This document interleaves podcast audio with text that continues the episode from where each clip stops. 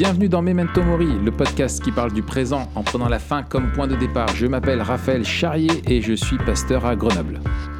Et je m'appelle Mathieu Giralt, pasteur à Etu, et on est tous les deux blogueurs sur toutpoursagloire.com. Et on vous souhaite une bonne année. Et oui, bonne année 2022. Bonne année 2022, tout ça, tout ça, euh, etc., etc. Voilà. Tous on n'a nos pas le vœux temps de- et- On n'a pas le temps de niaiser. Voilà, et surtout la santé, Et surtout, comme qui dirait. euh, Memento Mori. Et surtout Memento Mori, c'est vrai. Et surtout Memento Mori. Ouais, il y aura peut-être pas de 2023 pour, euh, pour nous. Dieu seul le sait. Exactement. Mais, euh, mais ça, ça lui appartient. C'est pour ça que nous apprenons à compter nos jours, pour nous conduire avec sagesse. Hmm. Et du coup, euh, bah, comme on, on est content de vous retrouver, euh, qu'est-ce qu'on s'est dit, Mathieu? On s'est dit qu'on allait bien commencer l'année. Et oui, et euh, une fois n'est pas coutume, on va parler de. Et non, et pas de productivité. Et oui, et oui, c'est et non. vrai. Et non. Et non. D'ailleurs, moi, j'ai pas lu de livre de productivité. Non, moi aussi, je comme je t'avais dit, moi je fais une pause, euh, ils m'ont un peu tous saoulé finalement. Enfin voilà, j'en ai marre. De toute façon, ils disent tous la même chose. Ouais, c'est ça. C'est au bout d'un moment, voilà, t'as vite fait le tour. euh. Tu ferais des études. euh, tu vois, t'as un, je sais pas, t'as un sociologue qui se concentre sur ces bouquins-là, tu vois, ou qui, qui bosse là-dessus, ça doit être chiant à mourir. Au bout d'un moment, tu dois dégueuler Alors, de, de- Je, De je ces pense que euh, moi, il y a encore des trucs qui, qui m'intéressent là-dedans et je suis euh, un petit peu le, le- le game de loin. Mais les choses qui m'intéressent, c'est des gens qui proposent des outils qui sont euh, nouveaux, tu vois. Hmm. Genre? je sais que j'avais été très intéressé par euh, tout, tout- toute la truc avec, autour de Rome, Ouais. Rome Research, où il y a d'autres outils comme Obsidian et tout. Ça, c'était l'an dernier. Je pense que j'ai pas mal bassiné avec ça. Obsidian, c'est quoi? Non, Obsidian, je vous en avais pas parlé, mais c'est une alternative un petit peu à Rome, tu vois. D'accord, ok. Avec euh, tout euh, ce système qui s'appelle euh, Zettelkasten, euh, qui est un système de- d'organisation de, la pensée, etc. Enfin bref, tous ces outils-là, moi, je trouve ça encore assez cool. Mhm. Euh, et j'ai découvert un mec, alors je mettrai le lien, c'est un grand malade. C'est ce genre de mec où c'est des ultra nerds. Ouais. Et le mec, il a reproduit le système de Jonathan Edwards, où c'est un petit peu le même système que le Zettelkasten, Ouais. où Jonathan Edwards, il avait euh, des journaux de miscellanée, donc c'est des idées un peu en vrac, tu vois, Ouais. euh, où il notait, il avait, alors je te la fais très courte et un peu fouillis, Ouais. mais en gros, il avait plusieurs entrées, dans, dans plusieurs, il avait un journal, il avait, il avait une Bible, tu sais, il s'était fait une Bible avec... euh, Oui, oui, des euh, commentaires ou. non, avec une. Il a, alors, je me rappelle plus, est-ce que c'était une page blanche et une page de Bible Ou alors, il s'était fait, je crois, des espèces de marges de malade autour de sa Bible? Alors moi j'ai ça comme souvenir, mais euh, Je crois que c'est ça. ouais. Et donc, euh, à chaque fois qu'il notait, euh, soit sur un thème particulier, soit sur un, pa- un passage particulier, euh, quelque part, Mhm. il reportait un numéro et il s'est fait une espèce de correspondance entre toute sa pensée Ouais. sur plusieurs quoi. supports Ouais, ouais. différents sur des dizaines d'années. Et ce mec est en train de reproduire ça. D'accord. Donc c'est un grand malade. Et c'est génial. Enfin, je, je, je mettrai le lien là. Et c'est génial. Alors, c'est- tu vois, c'est des mecs qui sont pas faits comme nous. Ils- Oui, oui. Ils ont d'autres choses Toi, à tu te dis, ouais, c'est trop beau, mais jamais de la vie, je ferai ça. Ouais. J'ai pas le temps, quoi.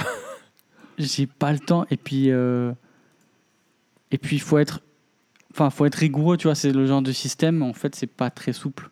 Ouais. C'est genre, euh, il faut le faire tout le temps, sinon ton truc il sert à rien. Enfin, il Ouais, sert à rien. Mais en tout cas, euh, c'est le genre de truc qui continue de m'intéresser. Je dis, ah, il y a quand même des trucs qui sont assez intéressants. Ou peut-être, tu vois, il y a une idée dans ce qu'ils font qui peut être intéressant. euh, ou m'encourager à commencer un truc auquel j'avais pensé, etc. Ouais, Mais bref, le livre dont on va parler, c'est pas un livre de productivité. Euh, c'est un livre qui nous parle de sagesse. De sagesse. Et c'est marrant, c'est c'est pas moi qui t'en avais parlé, Raph, c'est toi qui est, qui est tombé comme ça dessus? Euh, c'est moi qui t'en ai parlé, euh, que ça serait cool de le faire, et tu m'as dit, ah bah je l'ai lu. Ah oui, c'est ça. Non, mais je veux dire, à la base, tu l'as pas lu parce que moi, je t'en ai parlé. Non, je l'ai lu parce qu'il a gagné euh, plein de prix euh, aux États-Unis. Ah, j'avais pas vu ça. Ouais, ouais, il a gagné. alors, je crois qu'il est arrivé de mémoire. Il a gagné le prix de la TGC. Bon, le mec, en même temps, il, il bosse pour la TGC, donc tu te dis, bon. euh, euh, mais bon, enfin, c'est un comité, euh, c'est pas lui qui s'est élu, hein, mais c'est un, un comité qui l'a élu. Euh, Ouais, et il est arrivé, je crois, deuxième chez Christianity Today ou un truc comme ça. Ok. Ah ouais, je savais pas ça, c'est super. Ouais, ouais, ouais. Donc, donc voilà. Et donc, le livre, c'est The The Wisdom, Wisdom. Pyramide. voilà, qu'on montre ici, hein, pour ceux qui nous suivent sur YouTube. Pour les autres, eh ben, vous imaginez un livre euh, avec un titre, The Wisdom Pyramid, et une espèce de pyramide dessus. Donc c'est l'auteur, c'est Brett McCracken. Alors le mec, il a quand même... Alors je sais qu'on m'avait dit une fois déjà faire gaffe avec les noms de famille et tout, mais en même temps, bon, je m'appelle Charrier, donc euh, voilà. Mais le mec, quand même, son nom de famille, c'est euh, McCracken. C'est pas mal. hein. Le mec, c'est un Mac et c'est un Kraken, le Mac Kraken. Enfin, quand même, il y a. il y a- c'est quand même assez badass comme, euh, comme nom. Enfin, je trouve ça cool. Et t'imagines s'il s'appelait Mac Cracker? Ouais, c'est ça. Direct à l'image d'un tuc. C'est ça. Il aurait pu s'appeler euh, Mac euh, Sardine, tu vois, ou Mac. euh, euh, Mac Anchois, mais c'est Mac Kraken, tu vois. C'est même pas Mac Poulpe ou Mac Calamar, c'est Mac Kraken. C'est quand même assez cool. Bref, Euh, du coup, euh, euh, The Pyramid Wisdom, voilà. Et je, je voulais me le lire en cette euh, fin d'année parce que je me suis dit j'ai besoin de, de- de- de sagesse. Euh, et, et du coup, voilà, c'est comme ça qu'on en est arrivé à, à le lire. Et toi, tu l'avais déjà lu de ton côté, c'est cela? Ouais, moi je l'avais lu il y a quelques mois, je pense euh, cet été ou, ou à la rentrée, je me rappelle plus. D'accord. Ok. Je crois que c'est cet été. Ouais. C'est cet été, puisque je, ouais, je, je me rappelle un, un moment où je l'ai lu. Voilà. Il y a encore Euh, des grains de sable entre quelques pages, c'est ça Ah non, c'était quand je suis allé me faire vacciner. Ah, Bah voilà. Euh, Et Mhm. alors, pourquoi il s'appelle Wisdom Pyramid? Parce que euh, il reprend. Euh, ah, mais on en parle tout à l'heure. On en parle après. on va en parler après. Ouais, ah ouais, là c'est ça. là, Euh, suspense. là, T'allais Ah nous là. spoiler tout le truc là. J'allais vous spoiler Ouais. de ouf. Ah ouais. Euh, et donc, ouais, moi, la, la- la- la première, euh, enfin, la première que- chose, c'était en fait pourquoi proposer euh, finalement euh, de faire la recension de, de ce livre. Alors, bon, il y a la première chose, c'est que c'est un livre qui a euh, été reconnu par ses pairs comme étant un, un excellent bouquin. Euh, je ne sais pas si un jour il sera traduit ou pas. J'imagine que les éditeurs français euh, s'intéressent de près euh, euh, des livres qui sont pas trop gros et qui gagnent des prix comme ça. L'année dernière, chez TJC, c'était celui dont j'ai parlé mille fois de Truman, qui avait gagné le prix, le Modern Self, là. Euh, mais qui est euh, énorme et qui doit coûter un bras à, à traduire. Celui-là, il est beaucoup plus petit. On parle d'un bouquin qui fait euh, 100, euh, 167 pages. Donc, ça reste un, un bouquin tout à fait abordable. Euh, donc c'est cool de faire la recension d'un d'un bouquin comme ça. Et euh, moi, je le trouvais euh, à propos dans le contexte dans lequel on vit et aussi d'un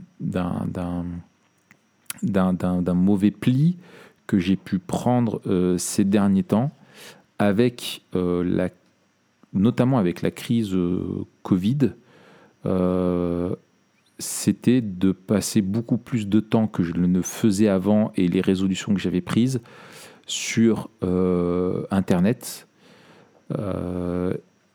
Et du coup, en fait, de voir que c'était quelque chose qui reprenait euh, doucement mais sûrement une place que j'avais euh, que j'avais décidé que euh, les écrans n'auraient pas, le temps passé voilà, sur, sur le net.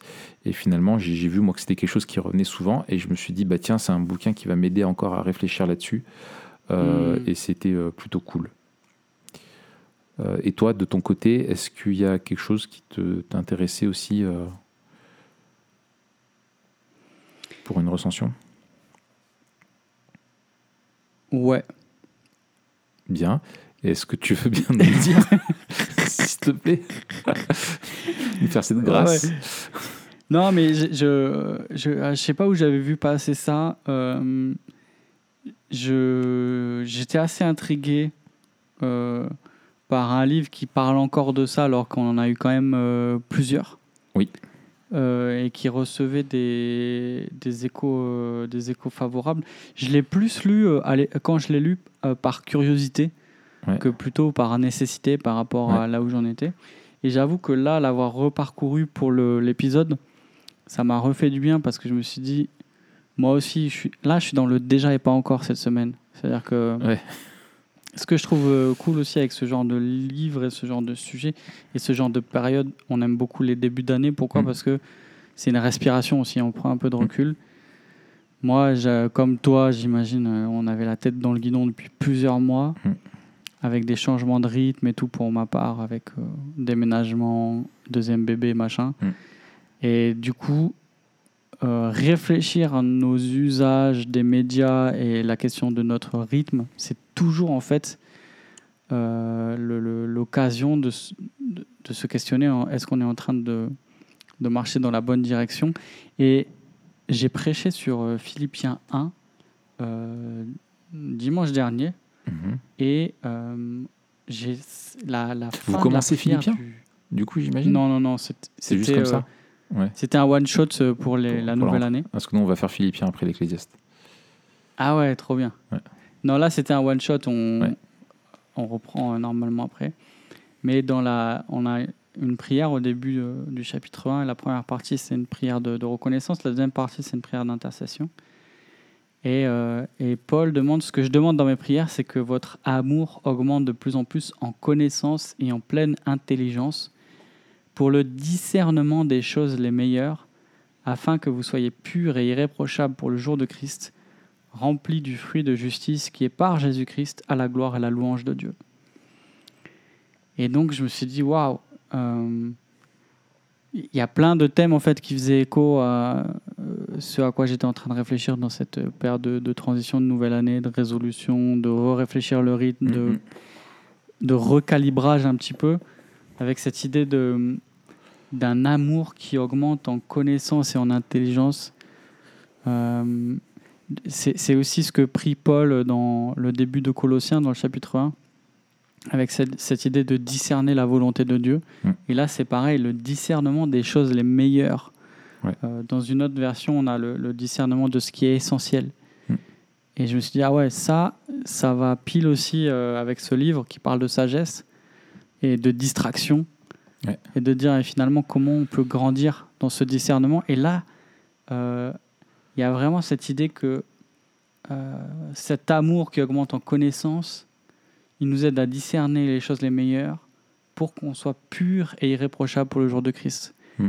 Donc c'est vraiment cette, cette, cette, cette conformité à Dieu avec une perspective memento mori. Euh, donc ouais, il y a plein de trucs Ouais. qui, qui ont fait écho, tu vois.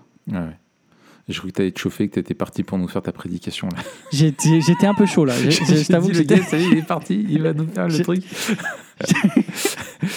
je t'avoue que j'étais un peu chaud. Non mais c'est ça, je pense, euh, je trouve que... on- ouais non, tu vas poser la question de la pertinence, on, va en parler tout à l'heure. Mais voilà, Ouais, c'est ouais. ça- pour, pourquoi, pourquoi on en parle aussi en début d'année C'est que je trouve que le début d'année, euh, je trouve que c'est intelligent de parler de sagesse. euh, et peut-être qu'une des résolutions qu'on voudrait avoir pour 2022 et qu'on vous souhaite, à vous qui nous écoutez, c'est de grandir en sagesse. Ouais. Euh, je pense Ouais. que c'est un des thèmes qui était éminemment important et qui est maintenant un petit peu sous-coté, ou en tout cas on n'en on en parle pas beaucoup. Euh, Et, et, mm, j'ai relu euh, les, les- les proverbes là, le mois dernier, et il y a vraiment ce truc de, euh, de l'homme sage. Et et c'est fou, on en parlait dans mon groupe de croissance, on, lit dans- on lisait dans le groupe de croissance, et j'ai un frère, Marc, qui, qui a fait cette, cette, cette, euh, cette remarque, tu vois, et on parlait de, de la, de, de- du, du portrait de l'homme sage. Et, et il dit, mais on ne parle pas beaucoup de sagesse, tu vois. On, on, on, on sait, finalement, on ne sait pas trop à quoi ça ressemble parce qu'on en parle beaucoup moins. Mm. Et peut-être que euh, un des biais de cet âge de l'information, c'est qu'on a élevé la connaissance, euh, tu vois, on a sacrifié un peu la sagesse sur l'autel de la connaissance. Ouais, tout à fait.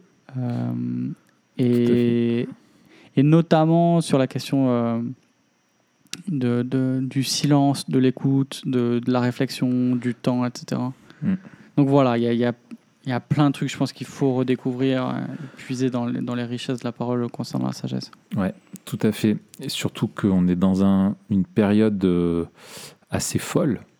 Euh, et je pense que aussi ce livre a eu un, a eu un écho euh, parce qu'il il fait euh, ce qui, on, on va y venir, mais en gros, il fait le lien, enfin, il s'intéresse à la, à, la, à la sagesse, mais qu'il euh, contextualise euh, dans notre époque, une époque euh, euh, justement où il fait référence plusieurs fois à ça, à la question de la, crise Covid, à la question des réseaux sociaux. Euh, les États-Unis ont été euh, vraiment bouleversés par différents mouvements. Il y a eu MeToo, il y a eu Black Lives Matter, il y a eu le, Covid, il y a eu tout ce qui s'est passé avec les élections, avec Trump, etc. Et la question de la, il y a une vraie crise d'information. Euh, une vraie crise de questions de, en fait épistémologiques hein, de, qu'est-ce que la vérité où est-ce qu'on trouve la vérité dans ce monde là et la personne qui se pose euh, la question bah, où est-ce que je vais trouver la vérité finalement c'est quelqu'un qui qui veut être sage et, qui, qui veut avoir une une, une connaissance euh, qui est fiable. Et, et en fait on se rend compte avec ce qu'on vit. Alors nous aussi on est traversé par, par nos crises hein, on n'est pas exempt de, tout ça. Euh, en France en particulier, euh, ça va pas forcément euh, bien, et on voit effectivement, euh, finalement, la, crise révèle aussi le, cœur de l'homme et montre aussi sa, folie. Et, moi-même, alors que je suis pas sur les réseaux sociaux etc., quand tu t'informes et que tu lis les articles et que tu vois les réactions et que tu vois maintenant, par exemple, la part dans les différents journaux qui est liée aux fake news. Où, euh, tu vois, avant, les journaux t'informaient de faits et maintenant, ils t'informent de, de, de faits qui sont faux. Enfin, tu vois, ils veulent débunker des. Mm. Tu vois, on en est venu quand même à des trucs euh, euh, de fou. Il y a une vraie crise de confiance, de, de connaissance, euh, etc. dans notre société. Et on passe énormément de temps euh, à s'informer euh, sans être conscient que ces choses-là, finalement, vont avoir un impact sur nous. Euh, sur notre relation avec Dieu, sur notre relation avec notre prochain. Et finalement, bah, ce livre décide, de- enfin, aborde la question de la, de, la, de la sagesse, mais avec l'angle un petit peu de la question de l'information, de euh, l'hygiène de vie vis-à-vis des médias, des écrans, euh, etc. Et donc, je, trouve que c'était vraiment intéressant. Ça rejoint euh, les livres de Tony euh, euh, qu'on ouais. aime bien. Euh, Il y avait celui sur le, le smartphone qui a été traduit hein, en, en français. Oui, tout à fait, ouais. il y a aussi La guerre des spectacles, aussi qui avait été traduit. Ça rejoint aussi dans l'analyse les travaux de Cal Newport, qu'on apprécie Ouais. aussi beaucoup, de, et puis d'autres aussi, hein, comme, euh, comme lui. Euh, donc c'est vrai que si tu as lu euh, euh, ce qu'a déjà écrit Tony Reinke, euh, t'aimes bien le travail de Cal Newport et tu réfléchis beaucoup euh, bah, sur le fait que euh, c'est il faut être euh, prendre du recul un petit peu par rapport à notre, à notre usage des réseaux sociaux, des écrans, etc. Tu vas pas découvrir, tu vas pas dire waouh purée euh, quelle Mhm. grande découverte. Mais euh, je trouve qu'il a le mérite de faire une synthèse euh, qui est euh, qui est bonne. Et c'est surtout après l'apport de la réflexion sur la sagesse qui est aussi intéressant là-dessus. Quoi. Ouais, tout à fait. Euh, alors peut-être euh, ce, qui, ce qui est intéressant, c'est de, de comprendre euh, finalement le, le- le titre et la, la thèse du livre. hein, et donc, s'appelle The, The Wisdom Pyramid. On pourrait dire la pyramide de la sagesse.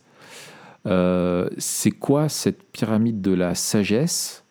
Euh, Ça va nous aider à comprendre la thèse du livre d'une manière euh, générale. Est-ce que tu veux nous, nous, expliquer ce qu'il pourquoi il utilise cette image-là de pyramide de sagesse? Absolument. Donc,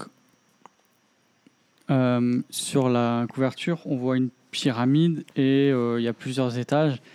Et on pense à peut-être. euh, on pourrait penser à la pyramide de Maslow, qui est euh, un truc en, en sociologie ou en psychologie Mhm. euh, qui date des années 50, je crois. Mais en fait, ça fait plus référence à une pyramide qui est la pyramide de l'alimentation, où peut-être, euh, vous avez vu cette image où en bas, on a euh, ce qui devrait être euh, le socle de notre alimentation, ce qu'on devrait consommer le plus et qui est le plus sain.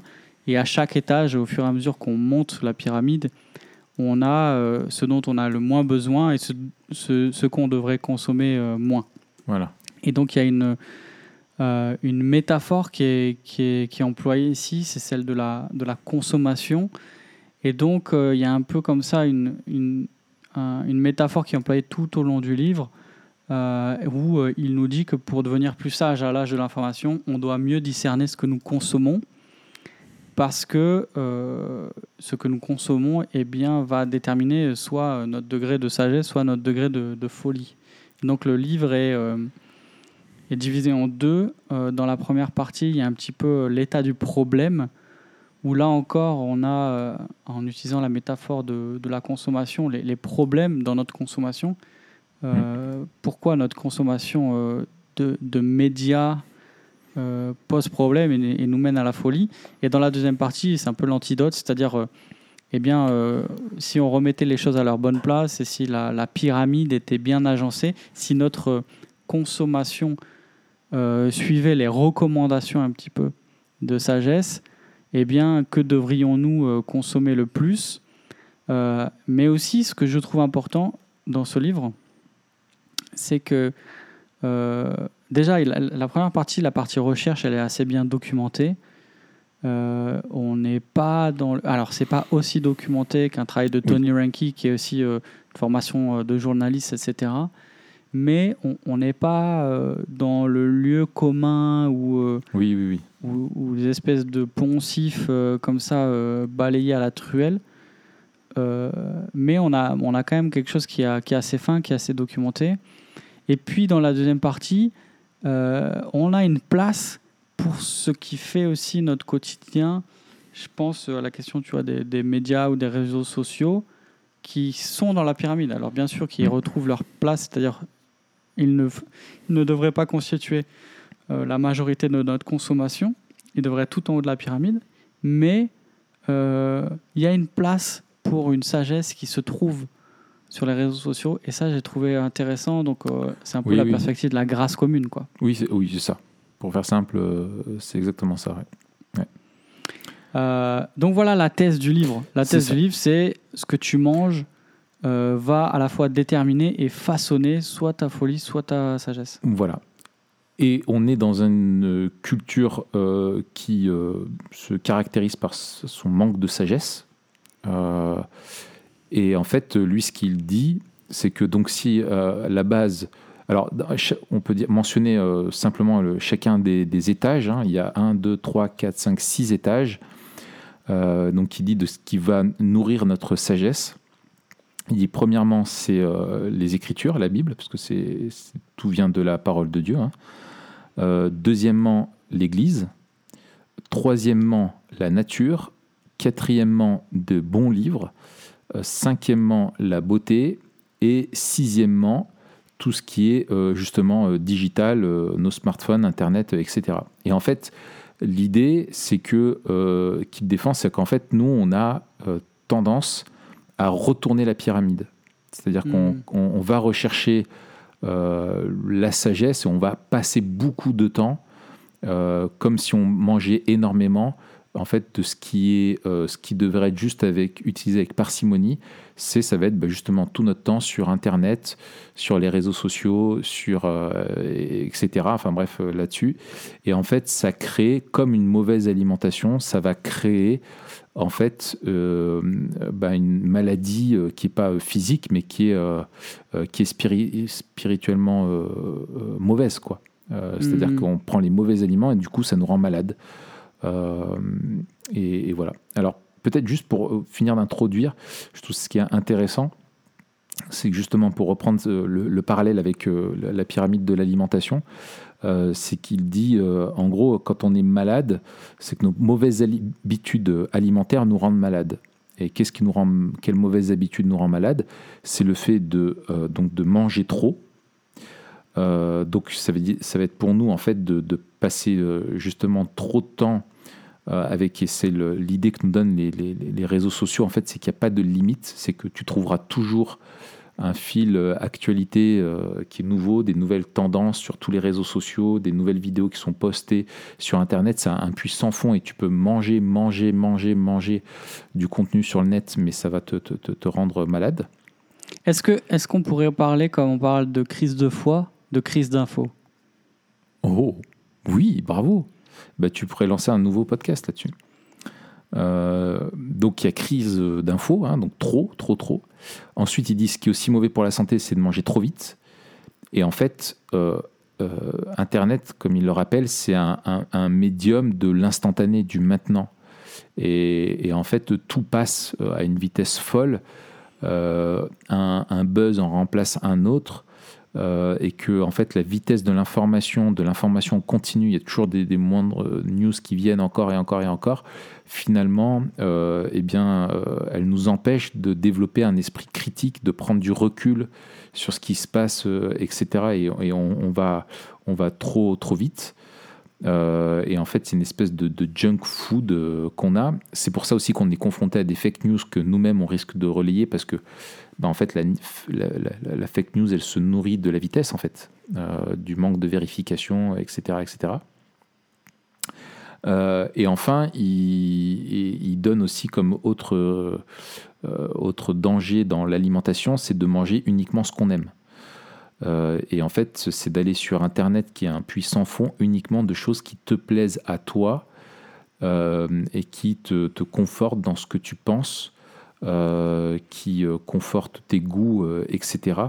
Et en fait, tu trouveras toujours, ça te donne l'idée que tu es dans un, dans un monde, que tu construis un monde autour de toi, parce que les algorithmes, bien sûr, renforcent ça, hein, ils te renvoient ce que tu cherches, et ils t'enferment dans des espèces de bulles comme ça, on en avait déjà parlé, je pense qu'on en avait parlé de digital minimalisme.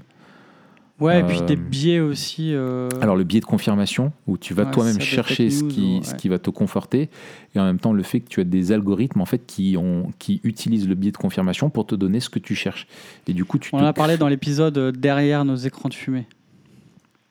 Derrière nos écrans de fumée, c'est quoi ça sais, le truc Netflix, Ah là, euh, oui, oui, oui, oui, tout à fait, tout à fait. Oui, oui, oui. Excuse-moi, je, je, je, je percute. Ouais, je le mets en lien. ouais. ouais. Euh, donc, euh, donc voilà, et qui renforce, euh, qui renforce, qui renforce ça, quoi. Et du coup, en fait, tu te crées une pseudo connaissance. euh, euh, comme un gamin qui va manger simplement ce qu'il aime, en fait, c'est mauvais pour sa santé. Et ben en fait, tu vas euh, simplement aller consommer et être confronté à des, à des recherches, à des résultats de recherche, à, du contenu sur tes réseaux so- sociaux, etc., euh, qui vont en fait nourrir euh, une certaine vision du monde euh, et qui est, est là à ton service pour toi. En fait, tu es le centre au final et ça te sert toi, toi, toi et toujours toi. Et, et voilà, et c'est mauvais. Et donc lui, ce qu'il propose du coup, c'est d'apprendre à, à développer une nouvelle type d'alimentation parce qu'en fait, il y a plein de symptômes qui montrent qu'on va pas bien quand on s'alimente mal. Est-ce que euh, est-ce qu'on pourrait comparer ça à une espèce de déification où tu te crées en fait un peuple d'adorateurs avec que des informations qui vont te flatter et dire tes louanges parce que tout ce que tu lis te dit euh, tu as raison, tu es intelligent, euh, t'es le meilleur. Tu es en train de te créer comme ça un... C'est exactement ça. Je parlais de ça avec une, euh, avec une plus jeune sœur, euh, de, de, de, de ça, où en fait, euh, avec les réseaux sociaux, où en fait tu te crées un avatar de toi-même, en fait tu te crées ta propre idole qui est, qui est parfaite, et en fait tu l'exposes aux autres pour recevoir leur louange, quoi. Euh, et, et toi, tu, et tu es en compétition avec les, toutes les autres idoles et toutes ces espèces d'avatars parfaits euh, qui sont présents sur les réseaux sociaux. Et c'est à qui aura le plus d'adorateurs euh, dans le panthéon que représente Instagram ou euh, TikTok, ou, Mm. etc. quoi.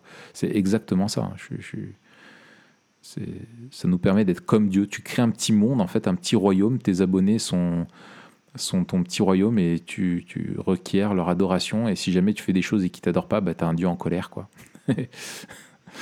Ouais, et ta colère s'abat sur eux et tu Et- les et- bannis de ton monde. euh, et etc. Tu juges, tu les chasses de ton Éden. euh, tu ouais. critiques, tu te compares, tu, tu voilà et tout. C'est exactement ça. C'est tout à fait ça. Mm. Euh, du coup, euh, on en est où? On en est dans le fait que voilà, on a, je pense, compris euh, ce- ce- ce- La thèse. ce- la thèse de ce, de ce bouquin. Euh, et euh, est-ce que toi, tu as trouvé ce livre euh, pertinent? Et si oui, euh, pourquoi? Oui, je trouvais pertinent. Alors, comme tu dis, moi je l'ai lu aussi parce que ben, j'essaie de lire un petit peu ce qui sort et ce qui est lu sur la question de technologie, machin et tout. Donc, Mhm. c'est vrai que quand tu as lu un peu ce qui est sorti avant, il n'y a rien de nouveau sous le soleil. Euh, cependant, c'est assez intéressant parce qu'il développe. Alors, peut-être la faiblesse du livre, c'est que il va jamais très en profondeur euh, parce qu'il couvre énormément de trucs. Mais ça fait aussi sa force dans le sens où, eh bien, il lance euh, plusieurs pistes euh, et des directions. par exemple, son chapitre sur la beauté. Ouais. Ça, c'est intéressant parce Ouais. que c'est pas quelque chose qu'on a l'habitude de lire. Alors moi, ça m'a, euh, t'imagines bien, ça m'a beaucoup intéressé. Bien sûr. Euh, mais il y a d'autres, euh, euh, il y a d'autres questions qui avaient été abordées par d'autres, mais qui, je, je trouve aussi, qui, qui traitent assez bien la question du corps. La question du corps a été traitée par Reinke aussi, Mm. Euh, mais je trouve qu'il le fait, euh, il le fait assez bien. Euh, moi, je trouve que c'est pertinent parce que on est en manque de, on est en manque de sagesse. Euh, on a besoin de retrouver ce qu'est la sagesse. Euh, Peut-être il, prend, il, il va assez vite et il est assez clair et, et direct, et c'est ça qui fait sa force. C'est ça. Peut-être j'aurais aimé un petit peu plus de développement justement sur la sagesse biblique et peut-être euh, euh, tu vois, un, un- un- un ancrage un tout petit peu plus fort à certains moments sur la manière dont justement euh, la Bible présente la sagesse. Je, pour celui qui connaît en fait le, la sagesse biblique, le livre va, va beaucoup résonner. Mais pour celui qui est peut-être peu familier de la, de la sagesse dans la Bible, eh bien, euh, tu vois, ça aurait mérité un petit peu plus d'approfondissement. Mhm. Euh, mais je trouve ça vraiment pertinent, la manière dont, enfin, euh, sa métaphore avec la, la consommation, l'alimentation, là, je la trouve vraiment, vraiment bien. Euh, Il y a vraiment des pensées qui sont, euh, tu vois, euh, justes. Tu sais, ça, ça, ça sonne bien, quoi. Ouais. Ça sonne bien. Mm. Euh, et donc ça, c'est assez intéressant. Je trouve euh, très intéressant, on va, on va en reparler quand on va faire le survol, mais euh, la, la notion de l'Église et de la, la question de la, de la communauté. Enfin bref, le chapitre sur l'Église, pour moi, c'est un des plus beaux. Mm. Voilà, non, c'est pertinent, hein. franchement, c'est c'est bon. hein. Ouais, ouais. Moi, je, je, je l'ai trouvé aussi euh, très euh, euh, pertinent dans la. En fait, la pédagogie, le concept est excellent parce que Ouais. il te donne des repères. euh, euh, il utilise un, un- un- un- quelque chose qui est connu. et, et du coup, c'est un livre du coup qui est utile et qui que tu peux retenir. Euh, tu vois, il y a des bouquins euh, un peu plus complexes que tu peux avoir lus. euh, tu vois, je pense justement à du Cal Newport. Qu'est-ce que tu vas retenir? Tu vas retenir l'idée générale, tu vas retenir des trucs, mais il faut vraiment te replonger dedans, tu vois. Pour voilà, là il y a, y a, y a, y a des domaines qui sont clairement identifiés. Effectivement, il va pas en profondeur dans chaque chose, mais tout ce qu'il dit est, est, su- est- est- est suffisant pour prendre conscience du, du, du défi et, euh, et, et, et- réagir vis-à-vis, euh, enfin, prendre des décisions suite au, au défi. Mm. Donc c'est pour ça que je trouve qu'il est bien et je pense que c'était un défi de faire quelque chose qui soit pas trop fouillu, fouillis pour pouvoir que ça, pour que ça reste abordable à, à- à tout le monde.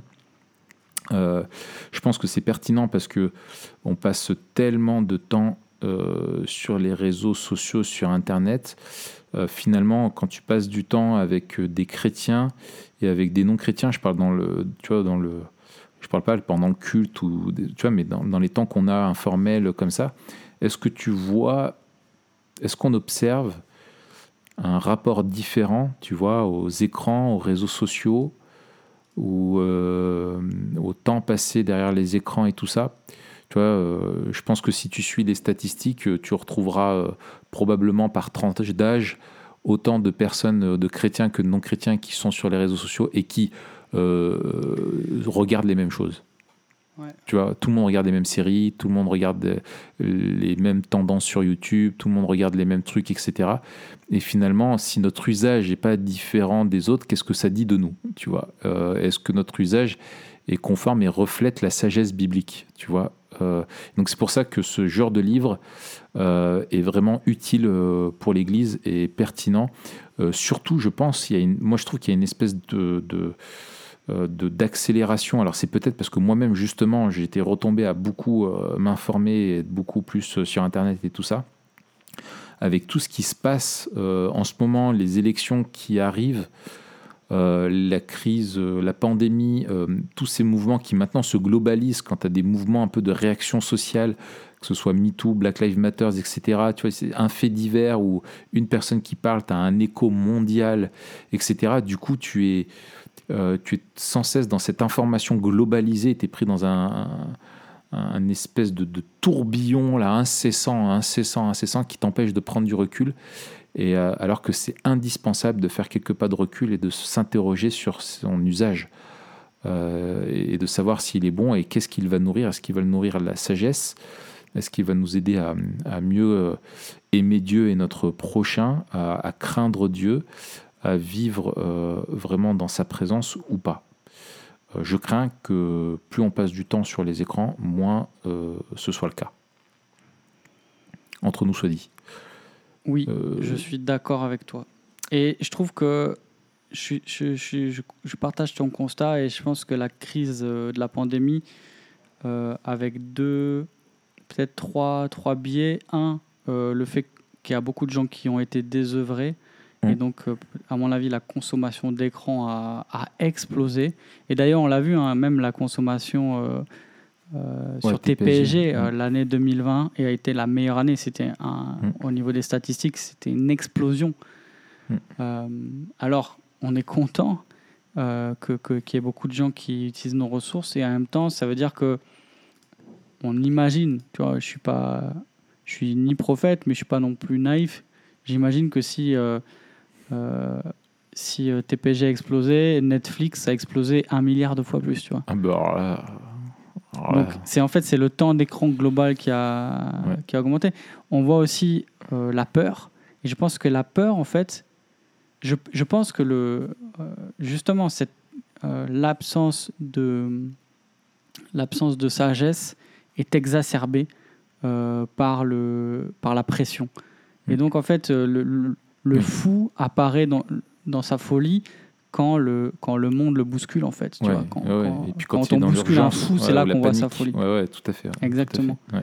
Euh, et l'accélération des informations euh, qui, qui, qui ont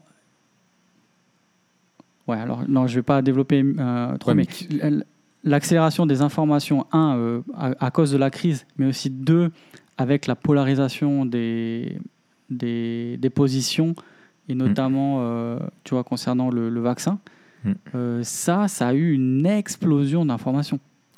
avec information contre information, contradiction, vérification, ça, ça, génère, ça génère, ouais, tout à fait. Et, je pense qu'il y a des, il y a un côté où je, je, peut-être que je me trompe, il y aura peut-être un balancier, mais j'ai l'impression un peu un côté euh, euh, irréversible là-dedans. J'ai, par exemple, tu parlais de Netflix, euh, je sais plus où j'ai lu ça d'ailleurs. Euh, et ça, je pense que c'est un problème. C'est voilà, c'est le, je sais plus où j'ai lu ça. C'est un truc qu'on dit au quotidien parce que on est abreuvé d'informations qui sont en fait ne sont pas indispensables. et ça, c'est aussi ce qui pointe dedans. On n'a pas besoin de savoir toutes ces choses-là. On n'est pas créé pour ça ça, nous dépasse. On peut pas être au courant de tous les faits divers qui se passent euh, dans le monde parce que ça nourrit aussi un- une forme de désespoir et, nous empêche d'agir euh, après au final. Mais euh, bref, à la sortie, il y a eu le dernier Spider-Man qui, a, été fait et ça a été le premier film qui a refait des scores qui datent d'avant. il a battu le record en fait depuis 2019. C'est le premier film qui fait, qui fait autant de chiffres que, les gros blockbusters d'avant la pandémie. Et en fait, euh, la personne, en gros, s'interrogeait en disant, mais est-ce que finalement l'usage, la, pandémie qui s'installe, euh, finalement l'usage des films avec euh, justement en même temps Netflix qui profite et les autres plateformes hein, de vidéos à la demande qui se sont installées et qui ont bénéficié d'un coup d'accélérateur avec la pandémie, est-ce que finalement l'industrie du, du- du cinéma euh, ou cinématographique justement est en train de changer et est-ce qu'on va vers une, euh, euh, pas la, fin des cinémas mais en tout cas une moindre importance du cinéma qu'il y avait sur la télé où ça restait quand même vraiment tu vois il fallait passer au cinéma c'était le, Graal, quoi, tu vois. Et que maintenant, en fait, comme. enfin, la télé, en gros, le petit écran, et que maintenant, les petits écrans sont de partout. Et, et aujourd'hui, quand tu vas au cinéma, alors attends, j'y suis allé, pourquoi? Quand est-ce que je suis allé au cinéma? Oui, je suis allé voir euh, James Bond, euh, décevant d'ailleurs. Et. euh, Je savais même pas qu'il était sorti, James Bond. Ouais, ouais, ouais, il, est, il, est, il- il est sorti, mais euh, voilà, il casse pas trois pattes à un canard, hein, comme dirait l'autre. Et en fait, j'étais surpris. Il y avait une pub au cinéma, tu sais, les pubs d'avant le film, qui te disait le cinéma, c'est mieux que regarder sur un écran télé. Enfin, sur un écran télé ou un. Et il te mettait Un euh, à, à- à taille réelle un écran euh, 15 pouces, tu vois. Et il te mettait une scène, il disait Ah, bah, vous voyez pas bien. Alors, forcément, tu es, à 30 mètres du bazar. Et ils disent Bah, voilà, les grands films valent euh, bien des grands Mhm. écrans et tout ça. Et en fait, tu dis Purée, les mecs en sont là à te dire quand même que le cinéma, c'est mieux que la télé. C'est des trucs que tu jamais vu avant parce que c'était une évidence, tu vois. Et c'est là que tu vois, que tu touches du doigt qu'eux-mêmes se sentent un peu en concurrence maintenant, alors qu'avant, ils, ils- pas du tout, quoi. Bref, il y a des changements profonds d'usage qui se mettent en place, et du coup, c'est d'autant plus important de réfléchir à, à- à nos usages. Tout à fait. Euh, du coup, je- on peut maintenant faire un petit euh, peut-être survol et évoquer les points euh, clés de, de chacun des, des chapitres. Tout à fait. Donc, on, on- on- ce, que, ce que je te propose, on, peut aller, on peut aller vite sur le. Je vais aller vite sur le. On peut aller vite sur le- les, les premiers chapitres parce qu'on a évoqué quand même pas mal de, de choses, en tout cas sur la première, euh, sur la première partie. Je sais pas ce que tu en penses.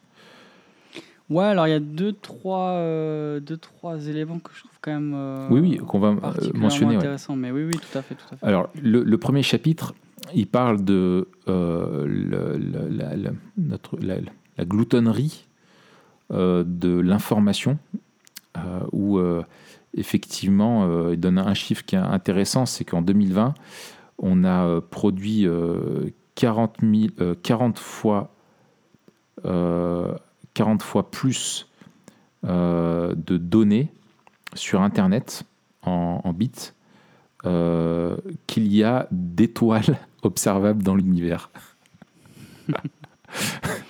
ça me parle même pas tellement c'est énorme. En fait, je je, je comprends clair. pas ce chiffre, ça me dépasse. Euh, donc euh, euh, en 2020. Donc en fait, en fait, et, et c'est quelque chose en fait qui est exponentiel.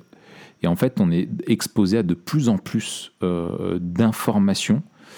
Et, et ce qui est fou, c'est que il faut réaliser qu'on a quelque part, en fait, ce qu'il dit, c'est que dans notre poche, en quelques clics, on a à disposition toutes les librairies, les encyclopédies, les, les universités, euh, toute la connaissance du monde est finalement dans notre poche en quelques clics.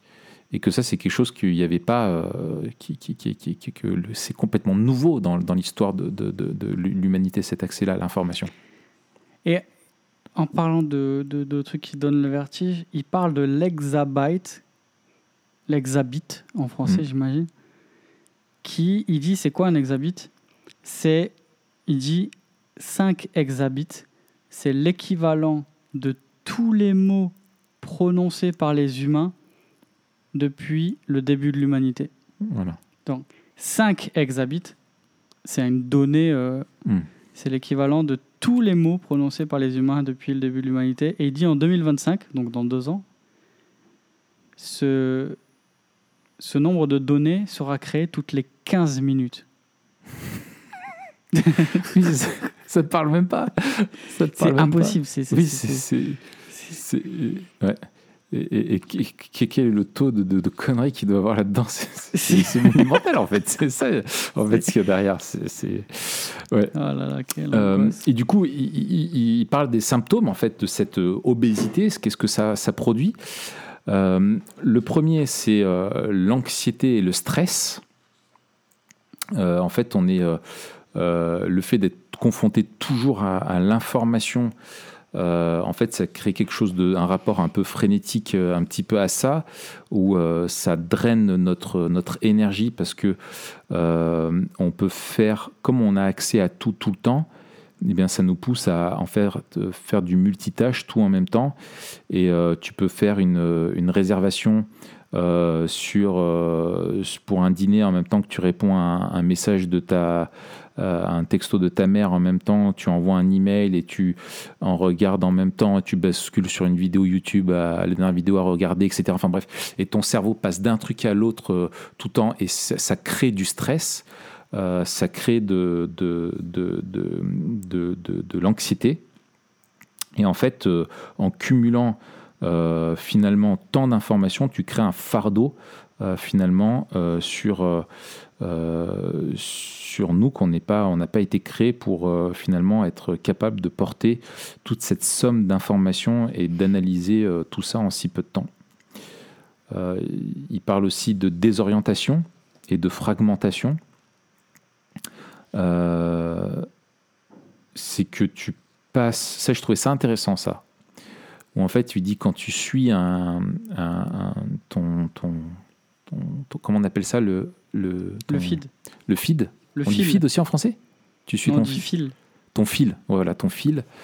Euh, en fait, euh, tu vas voir ça. Il dit euh, l'annonce d'un film, ensuite un article sur l'avortement, ensuite la photo d'un ami euh, qui fait un voyage au, au Texas, ensuite, euh, etc. Enfin bref, tu passes d'infos qui ont rien à voir les unes après les autres.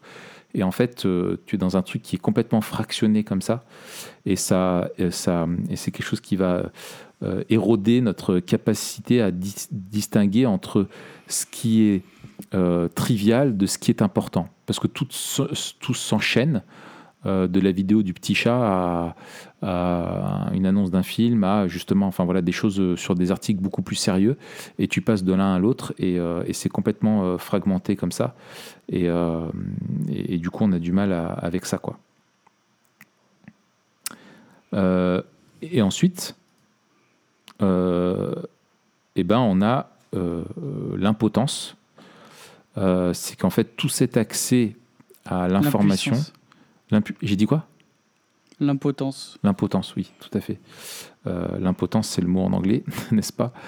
Euh, En fait, euh, ben, quand tu es euh, confronté, et ça je trouve c'est quelque chose que j'ai trouvé intéressant, c'est que c'est vrai que quand tu es confronté à autant de faits divers, je sais pas, sur des types de violences ou des, des incivilités ou des trucs comme ça, moi je ressens le fardeau de dire mais tu peux rien faire. Enfin, tu vois, tu, es face à tant d'injustices, tant de trucs, et tu dis mais que font les autres? Personne ne fait rien et personne, tu vois, parce que en fait tu es confronté à, tu vois autant de choses qu'en fait 1000 hommes auraient vu dans, dans une autre vie. Tu vois, il aurait fallu 1000 personnes de partout dans le monde qui rapportent euh, les mêmes faits, sauf que toi tu vas les voir en quelques secondes parce que tu les trouves sur une même plateforme, tu vois.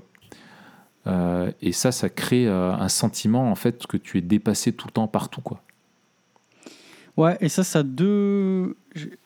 euh, ça, moi aussi, je trouvais très, très intéressant. Et je trouve qu'il y a deux, deux choses qui en ressortent. Il le. Je crois qu'il l'exploite pas vraiment. C'est en fait. Par rapport à l'impuissance, il dit, il y a cette, cette phrase-là, il dit on peut facilement arriver au point où nous passons des heures à regarder des titres à propos de choses qui ne vont jamais nous affecter débattre de choses que nous ne connaissons à peine Hmm. et des problèmes que nous ne pouvons pas régler. Euh, et en fait, voilà, il y, a- il y a ce sentiment d'impuissance. Mais comme, en fait, on est quand même câblé pour réagir à ce qui rentre, les deux, euh, les deux postures, en fait, souvent qu'on observe, c'est celle du cynisme. Hmm. Euh, le désespoir va nous pousser au cynisme ou au sentimentalisme. Ouais. Et donc, en fait, on aura euh, ces deux réactions dans le spectre opposé, souvent sur les réseaux. Euh, des gens qui euh, sont très cyniques ou des gens qui sont très sentimentaux. Et donc, euh, on a une désillusion la plus grande et, ou alors une espèce de, de surémotivité ou de surréaction. Et les deux, en fait, conduisent à l'inaction. Hmm. Il n'y a, rien qui change, quoi. À, à- à part que euh, Hmm. on continue d'alimenter un truc qu'on ne peut pas changer. C'est ça. Et moi, pour moi, l'exemple type de ça, c'est le clip euh, d'IAM, euh, La fin de leur monde. Je sais pas si tu te souviens, où en fait le clip, c'est euh, en fait tout ce qu'ils disent. euh, en- fait, ils font que de l'observation de choses qui vont pas dans le monde.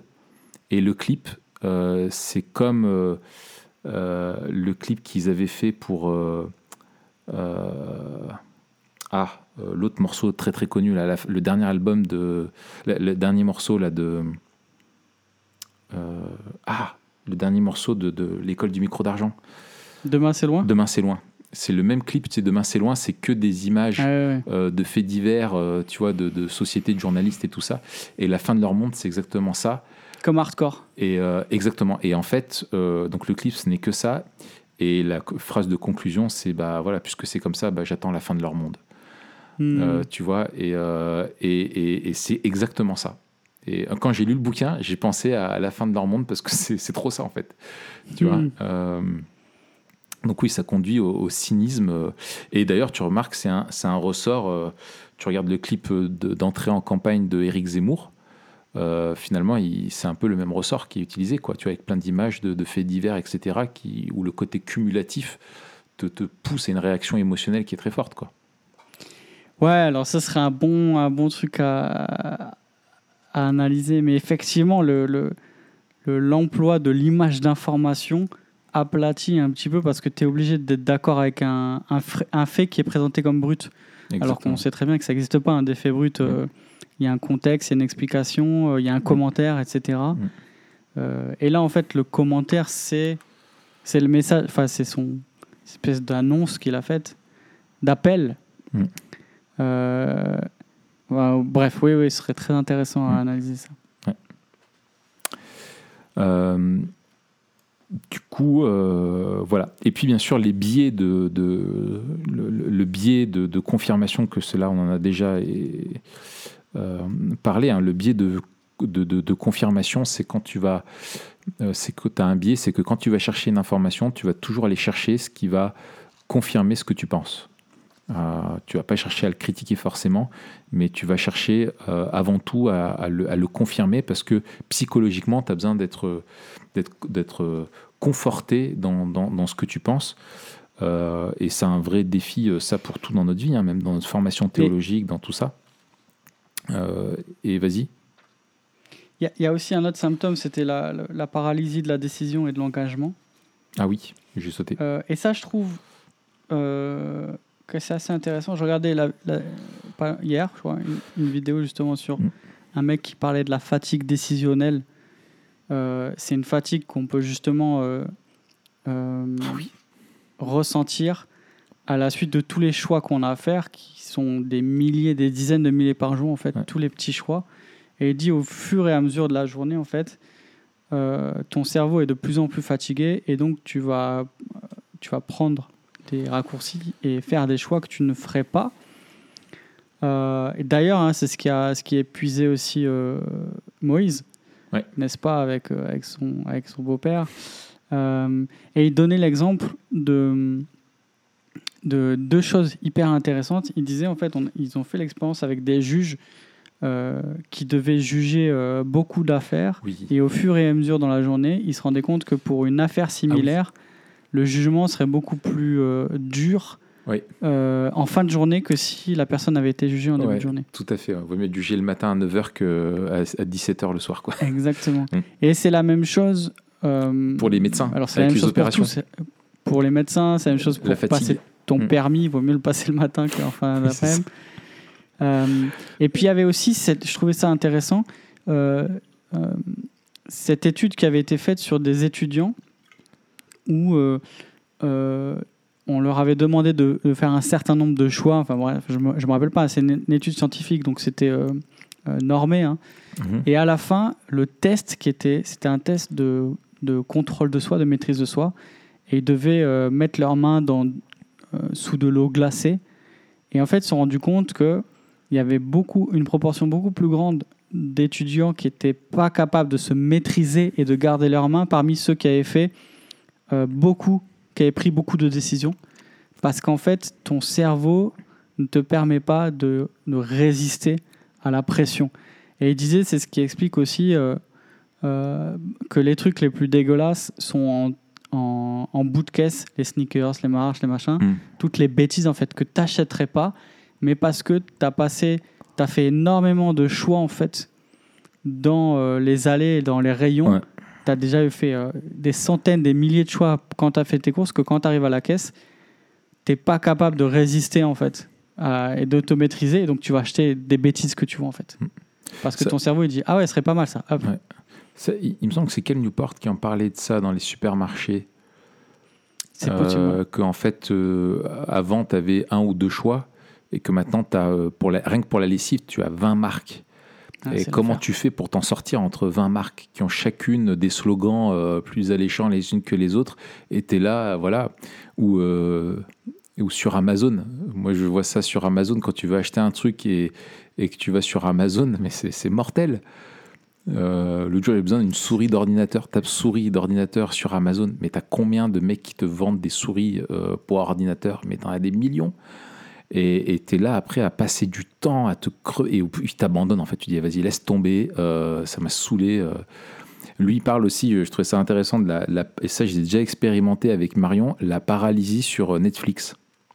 Hmm. En fait, tu as tellement de Ouais. choix de films que tu sais pas lequel regarder. Et nous, euh, on fait partie de la génération où il y avait le programme télé, il fallait regarder télé 7 jours, tu avais le choix entre la 1, la 2, la 3, euh, euh, la 4 tu l'avais pas parce que c'était payant, c'était Canal, la 5 euh, c'était tout pourri, euh, tu avais, de l'opéra en allemand à, à 19h et, euh, et M6. Et tu avais Mm. juste ça comme choix et, euh, et tu faisais un choix parmi six trucs, et chez toi, tu avais une dizaine de cassettes vidéo, et que tu avais vu, revu, revu, revu et revu. Euh, nous, on, regarde, on montre des classiques à nos enfants, tu sais, euh, leur on l'a montré euh, Maman, j'ai raté l'avion. Maman, j'ai raté l'avion, j'ai dû le voir peut-être 15, 20 fois dans ma vie. Mais oui. Et je l'ai revu avec le même plaisir. Mais eux, si je leur demande, tu veux revoir, ma- ils ont trop aimé, ils étaient pliés de rire devant. Mais si je leur propose, tu veux revoir Maman j'étais à l'avion, c'est non, parce que ils savent qu'il y a Netflix et qu'il y a tellement de trucs à voir encore et encore. Et, et voilà. Et nous, avec Marion, on s'est déjà retrouvés à vouloir chercher un film et en fait à pas savoir quoi regarder. Parce que tu as tellement de Moi, trucs là, ouais, ça, ça. J'ai annulé Netflix là. Ah ouais, t'as annulé?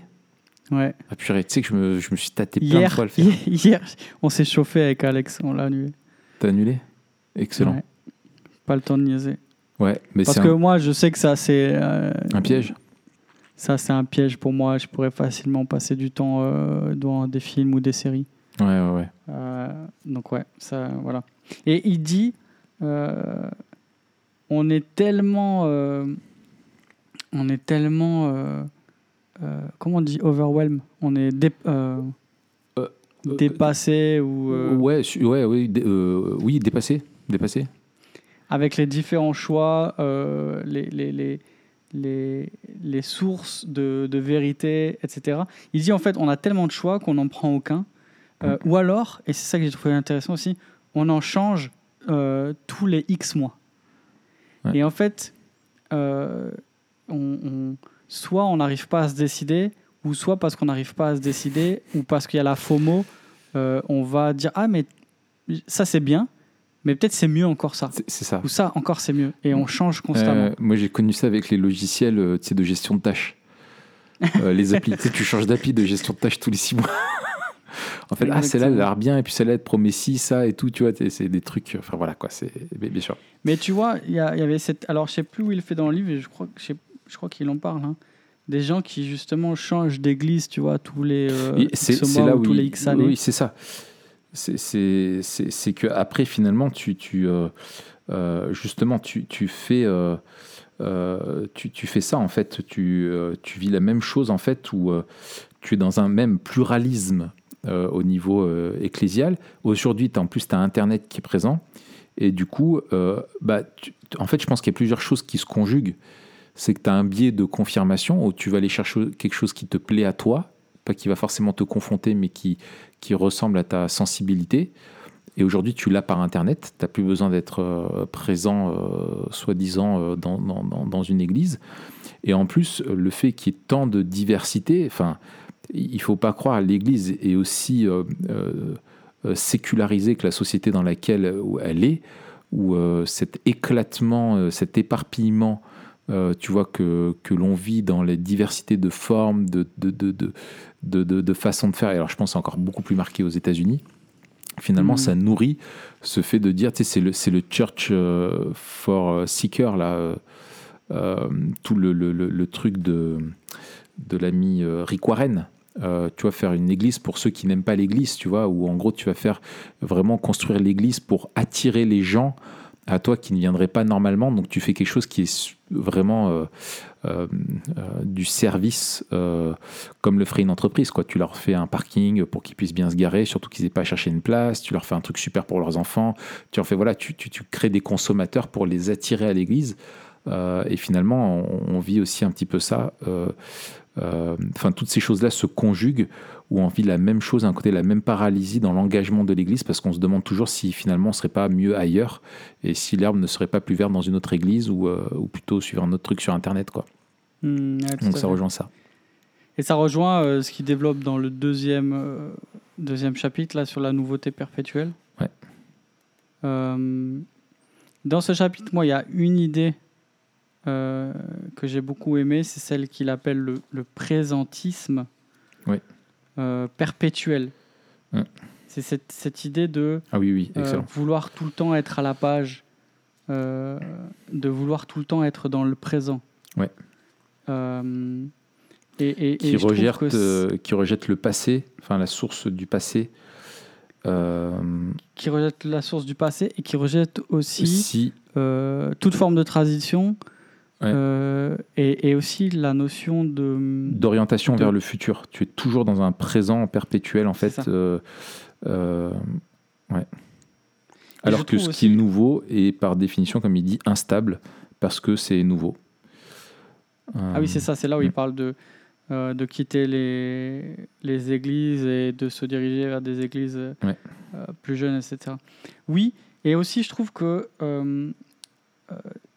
il y a une euh, une dépréciation du quotidien et du normal Ouais. Et ça, moi, je le vois beaucoup, euh, tu vois, dans euh, la recherche des expériences, où, euh, par définition, l'expérience, en fait, c'est que dans le présent. Mm. Euh, et après, c'est un souvenir. Ouais. Et que on recherche quand le propre de l'expérience, bah, c'est qu'on veut la, la renouveler. Mais si on veut la renouveler, eh bien, il faut qu'elle change pour qu'il y ait justement cette nouveauté. Ce que tu parlais avec, euh, avec Mm. Maman, j'ai raté l'avion. Et en fait, on a des chrétiens qui courent après des choses nouvelles euh, et qui veulent tout le temps des nouvelles choses. Ça, ça se voit avec des gens qui sont euh, très événementiels. Et donc, il faut en fait des, quelque chose de particulier.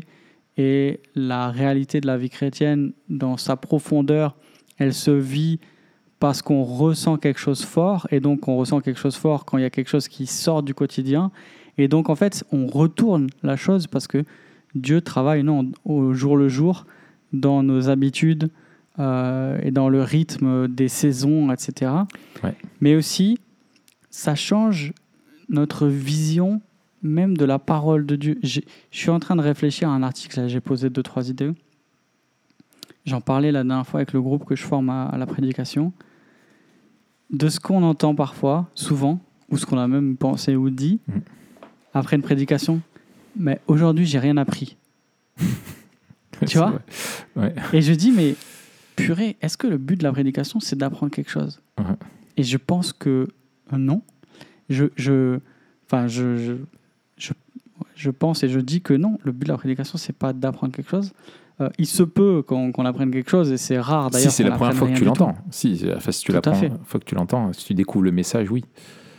Oui, mais tu vois, euh, souvent il y a cette idée que euh, on Mais doit c'est pas la apprendre, finalité, soit, quoi. euh, quelque chose de. Ouais, mais même il y a, il y a- il y a des messages qui vont rien t'apprendre sur Dieu entre guillemets, ou, ou rien t'apprendre sur le texte parce que tu as déjà bossé le texte, etc. Hmm. Mais en fait, la question c'est la prédication, c'est quoi? C'est Dieu qui parle à son peuple. Quand Dieu parle, quand Dieu se réveille, il attend une réponse. Donc la question, c'est pas est-ce que j'ai appris quelque chose de nouveau, c'est qu'est-ce que Dieu m'a dit, qu'est-ce que Dieu nous a dit, et comment on répond à ça en fait? C'est Parce que sinon, bon. tu es, dans une position consumériste où, où tu attends.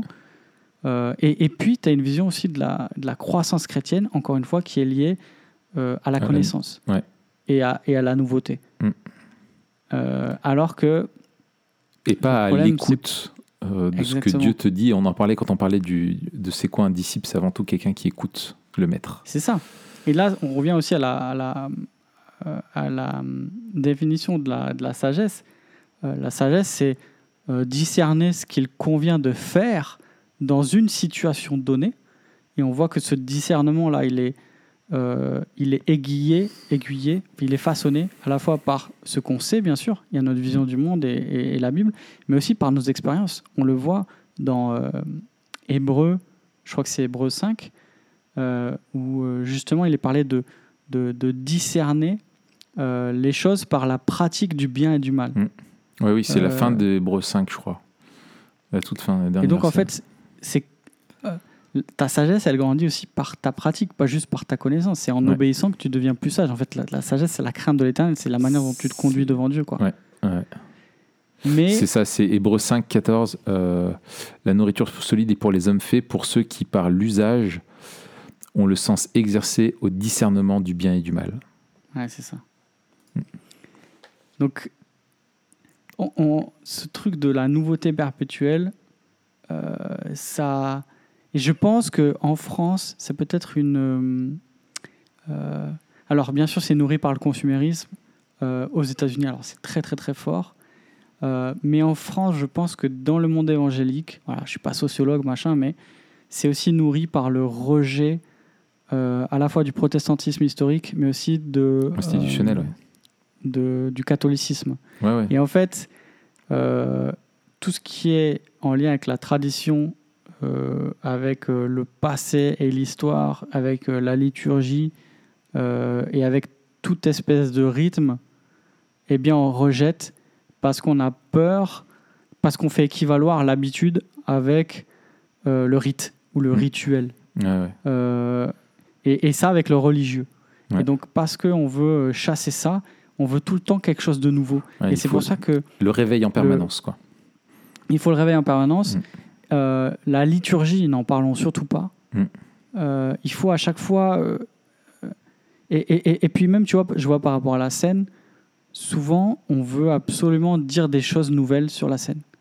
Et on oublie qu'en fait, la force de la scène, c'est pas de dire des choses à propos de la scène, c'est de l'apprendre en fait. Mm. C'est ça qui nous nourrit.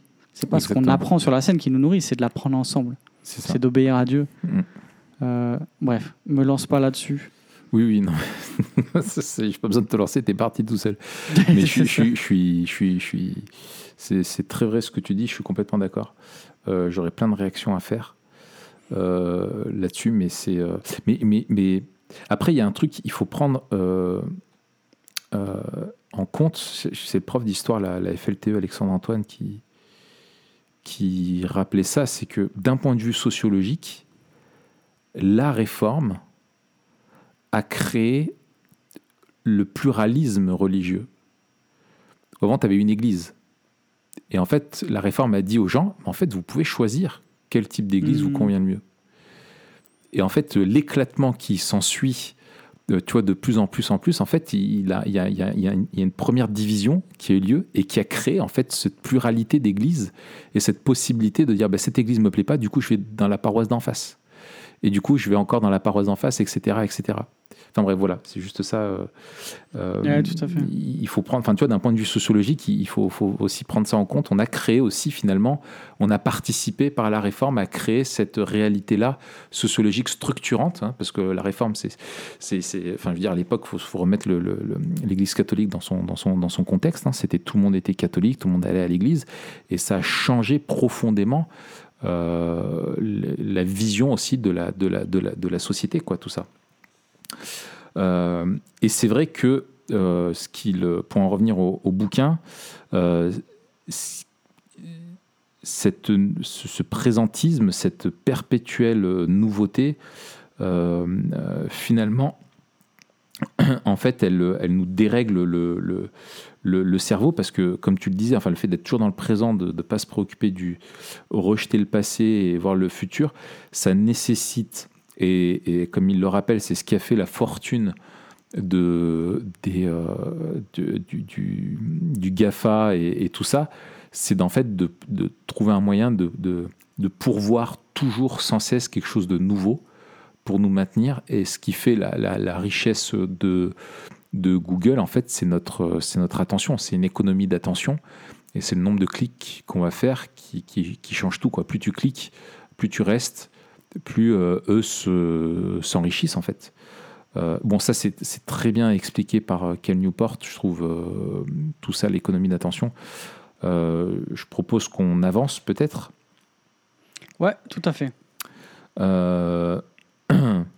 Voilà, donc le, le chapitre 3, on est toujours dans le dernier chapitre de cette question-là, et je te propose peut-être qu'on finisse ça et qu'on fasse la deuxième partie la semaine prochaine. Ouais, bonne idée. Hein, on, va, on va faire ça, on va finir avec, euh, avec ça. Euh, le- la, la- la chose suivante, c'est la question de l'autonomie. Euh, c'est le look within. autonomie. Comment tu le traduirais, le look within?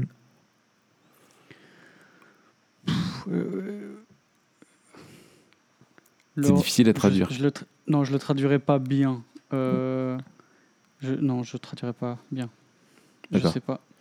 Euh, donc, euh, du coup, en fait, euh, dans cette, dans cette, dans cette, dans ce, dans ce truc, en gros, c'est que tu regardes à ta, on pourrait dire, tu regardes à ta propre autonomie. Tu regardes à, à- ça, ça nourrit, ça va nourrir en fait cette consommation excessive va nourrir euh, notre, euh, notre, propre, euh, notre propre euh, autonomie. Alors, euh, tu as plusieurs choses qui le soulignent euh, là-dedans, euh, qui est intéressante. Tu as un truc dont on parle beaucoup, je crois que j'en avais parlé quand on avait fait sur le livre euh, La démocratie des crédules euh, de Gérald Brunner, euh, le sociologue là, qui s'intéresse justement sur tout le mécanisme sociologique des, des, des, des- des- des- des- des- de- qui sous-tend en fait la, création des fake news et des théories du complot. Euh, c'est euh, une chose, c'est la question de la, de, la, de, la, de la crise des experts. Lui parle de mort de l'expertise, où en fait on est sous une forme avec Internet de démocratisation, où en fait vont se retrouver euh, emmêlés dans les pages Google des avis d'experts euh, mélangés, de vrais experts, mélangés avec des, des demi-spécialistes de rien du tout, qui en fait vont faire un article. Et, toi, tu es là et tu vas dire Ah ben j'ai lu un article qui dit que, ou euh, j'ai lu sur Internet que, voilà. Ou il y avait une époque où si tu disais j'ai lu un article, il y a 20 ans, tu disais j'ai lu un article sur, bah, tu savais que c'était passé par un, contrôle éditorial, que ça avait été écrit euh, dans un magazine d'information ou un journal, ou euh, voilà, enfin tu vois, il y avait des professionnels avec des vrais experts qui étaient passés par derrière. Et aujourd'hui, tu dis j'ai lu un article sur, bah, tu peux tomber sur un, article de Raphaël Chariot ou de Mathieu Giralt, euh, où tu as deux guignols qui ont donné leur avis, et tu vas mettre ça sur le même avis que si ça avait été écrit par, euh, euh, je sais pas, Van Hooser ou Carson ou Henri Blocher, quoi. Tu vois et, euh, et en fait, ça va se, ça va se mettre euh, euh, au même niveau, et donc ça va créer en fait une espèce de, de, de, de, de, un semblant d'avis de démocratie où un avis vaut autant que l'autre, comme une voix vaut autant qu'une autre dans la démocratie. Sauf qu'en fait, non, c'est faux. C'est- juste pas ça. Tous les avis ne se valent pas. C'est ça. Et je, pense que ça, ça explique, dans une certaine mesure aussi, la, la, la méfiance. Euh, tu vois, même dans le niveau évangélique, quand TPJ a été lancé ou d'autres sites, avec des auteurs aussi qui étaient jeunes, Mm. et, maintenant, euh, et maintenant je le mesure. euh, Enfin, tu vois, je, je le comprends un peu mieux. Le manque d'expérience et tout, on a pu craindre justement qu'il y ait une voix avec une, une- une telle plateforme, avec autant de lecteurs et des gens qui étaient euh, inexpérimentés. Euh, voilà, on a pu, euh, certains ont pu s'interroger, pour le dire euh, gentiment, sur euh, le danger que ça pouvait représenter. Et c'est aussi pour ça que, tu vois, à titre personnel, je trouve important que les gens qui écrivent, alors on, parle par exemple sur, sur TPG parce que ben, j'en suis le directeur, donc je parle de ce que je connais. Les gens qui écrivent sont des responsables, soit des responsables d'église, soit des responsables dans les églises. Et en fait, tu déconnectes pas euh, ton enseignement et l'influence que tu as de la réalité de ton ministère, où en fait, euh, t'as pas une plus grande in- influence euh, ailleurs que dans ton église. Et en fait, euh, tu, tu, tu la, ton influence, tu la passes au crible de la réalité du ministère. mhm. Et aussi l'importance de la formation. Je pense que c'est pas anodin que chacun se forme, tu vois, et que tous ceux qui écrivent, par exemple, à TPG se forment ou sont en train de se former, ou soient formés. Et je trouve que ça, c'est sage aussi. Oui. Euh, Et, c'est important aussi d'avoir euh, des formations où tu n'es pas simplement euh, dans l'auto-formation à cause du biais de confirmation, justement. Parce que si tu choisis que des bouquins que tu aimes ou des auteurs que tu aimes, en fait, il y aura des énormes trous dans la raquette et tu vas jamais être remis en question. Tu vas être toujours conforté dans ce que tu penses. Et, Mm. euh, et c'est important euh, quand on a des responsables d'église euh, qui puissent aussi passer par euh, de- des instituts, des facs où, où ils vont être, avoir des lectures imposées, des cours avec des, des- des profs qui n'auront pas forcément le même avis qu'eux pour être confrontés à ça. Je trouve que c'est c'est sain. C'est très sain. fait. Et puis, ouais, non. Et tu as aussi, le- de, de ce côté-là, tu le retrouves dans l'Église où en fait, finalement, c'est un des risques, c'est que tout le monde pense que son avis, euh, du coup, a la même valeur que les autres. Ouais. Et en fait, ça, ça- cette crise de l'expertise, aussi, euh, ça, il n'en parle pas en ces termes, mais moi, c'est comme ça que je le vois aussi, c'est aussi une crise, quelque part, de l'autorité qu'on retrouve dans notre pays. C'est, mais t'es qui, toi, pour me dire ça? Absolument. bah écoute, j'ai étudié tant et tant d'années et tout machin. euh, voilà, ben ça, en fait, les gens, ils s'en cognent. Euh, et tu peux avoir euh, des, personnes, et ça, tu le vois sur Internet, euh, avec le fameux, moi je suis pas médecin, mais tu vois, avec la crise, avec la crise euh, Covid, tu vois, où tu as les politiciens qui se prennent pour des médecins, tu as des médecins qui se prennent pour euh, des politiciens, tu as des journalistes qui se prennent pour les deux et ils comprennent pas, voilà, et puis tu as le, le quidam sur Internet qui va euh, mal interpréter des trucs, qui, va utiliser des machins, etc. T'as- enfin voilà, tu as un espèce de mélange. Et, et ça, tu le retrouves un petit peu dans toutes les, dans toutes les échelles, mais c'est t'es qui pour me dire, toi, ce que je dois penser? Tu vois et, et Internet me donne un outil formidable, c'est qu'il va me donner des avis qui vont conforter ce que moi je pense. Et euh, t'es qui toi Tu vois? T'es qui toi Mm. pour me parler Tu vois? T'es qui pour me contredire? Et ça, je pense que c'est euh, où justement la sagesse, euh, pour le coup, c'est de reconnaître qu'on n'a pas toute connaissance, euh, qu'on n'est pas omniscient, euh, qu'on a besoin de la connaissance des autres, qu'on doit se soumettre aussi et faire confiance aussi. On peut pas être sage sans faire confiance aussi à, à, autrui, c'est simplement impossible. Et, euh, et que voilà, en fait, euh, la, on n'est pas tous équipés pareil, quoi. Tout simplement. Absolument. J'ai trouvé aussi dans ce, dans ce chapitre la question du corps qui était assez bien euh, traitée justement. Ouais. Euh, avec cette, euh, cette analyse un petit peu que la, la confusion... Il y, a- il y a une confusion dualiste qui est liée à la séparation de notre identité de notre corps. et dire que c'est toute la question du, du transgenre et, et de la fluidité de genre, Ouais. etc. Dire que tu n'es pas ce que tu es, que tu peux te définir indépendamment de ce que tu es. Il disait, euh, euh, dans, il y a une vidéo qui a beaucoup circulé il y a quelques années où euh, des étudiants de Washington, de l'université de Washington, avaient du mal à contredire un, un homme petit, Oui, je l'avais vu. blanc. tu l'avais vu? Ouais, ouais, excellent. qu'il était une femme, une grande femme chinoise. Ouais. Euh, et en fait, c'est ça. Quand, quand on, a, on a tous vu en France, euh, celle qui est connue, c'est euh, euh, Qu'est-ce qui vous fait dire que je suis un homme? En fait, le mec. Alors, le mec, sa réponse, c'est quoi? C'est ton apparence physique. Qu'est-ce qui me fait dire que t'es un homme? T'as de la barbe, gros. En fait, Ouais. euh, Ouais, la barbe, c'est les hommes qui ont de la barbe, tu vois. Et en fait, il- il avait aucun argument, il savait pas quoi répondre à quelqu'un qui dit Mais ça, ça n'a rien à voir. Hmm. En fait, ce que je suis, euh, mon identité euh, et, et ma matérialité, mon corps, ne sont pas, ne sont pas la même chose. Ouais. Et, et- et il dit Non, en fait, dès qu'on nie la matérialité du corps, on est en train de déconstruire la réalité du monde. C'est ça. Euh, et ça, je trouve aussi que il y a une, une, la sagesse, et on parle aussi du bon sens paysan, tu vois. Il y a, y a une espèce de sagesse. On dit d'avoir les pieds sur terre. Ouais. Il y a une sagesse d'être relié à la réalité du monde et à, et à la manière dont le monde est construit, où là, avec la déconstruction, justement, on est en train de, de, de manifester notre folie. Et ça, on le voit dans Romains. euh, D'ailleurs, c'est absolument euh, fascinant. Romains Ah oui. 1, Ah oui, euh, la, la- la folie de l'homme qui veut déconstruire le monde et changer les normes de Dieu. Et comment, en fait, on voit le, le parallèle, et ça, j'avais vu ça dans la, la théologie biblique là, de, de Bill.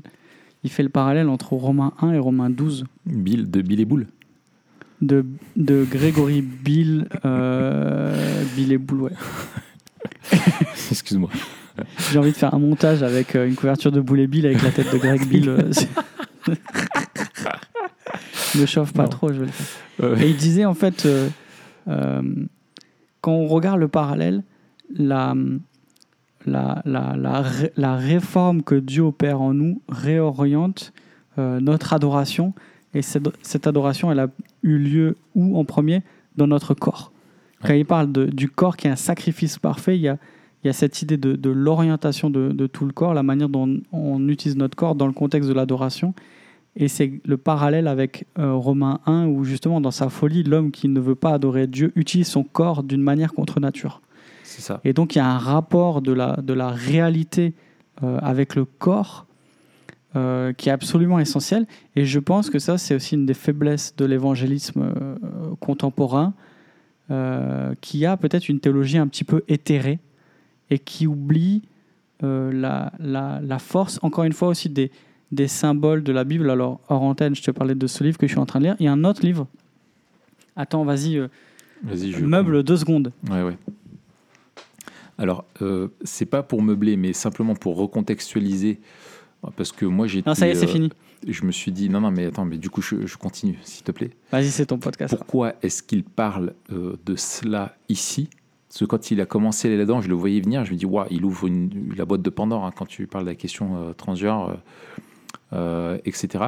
Mais en fait, euh, ce que lui dit, en fait, c'est que c'est pas une coïncidence si euh, la, croissance de, l'acceptation de l'identité de genre intervient ou coïncide avec l'âge en fait de, de d'internet, des médias, des réseaux sociaux, etc., etc. Parce que ça nous crée un rapport au monde qui est, qui est plus justement éthéré et désincarné.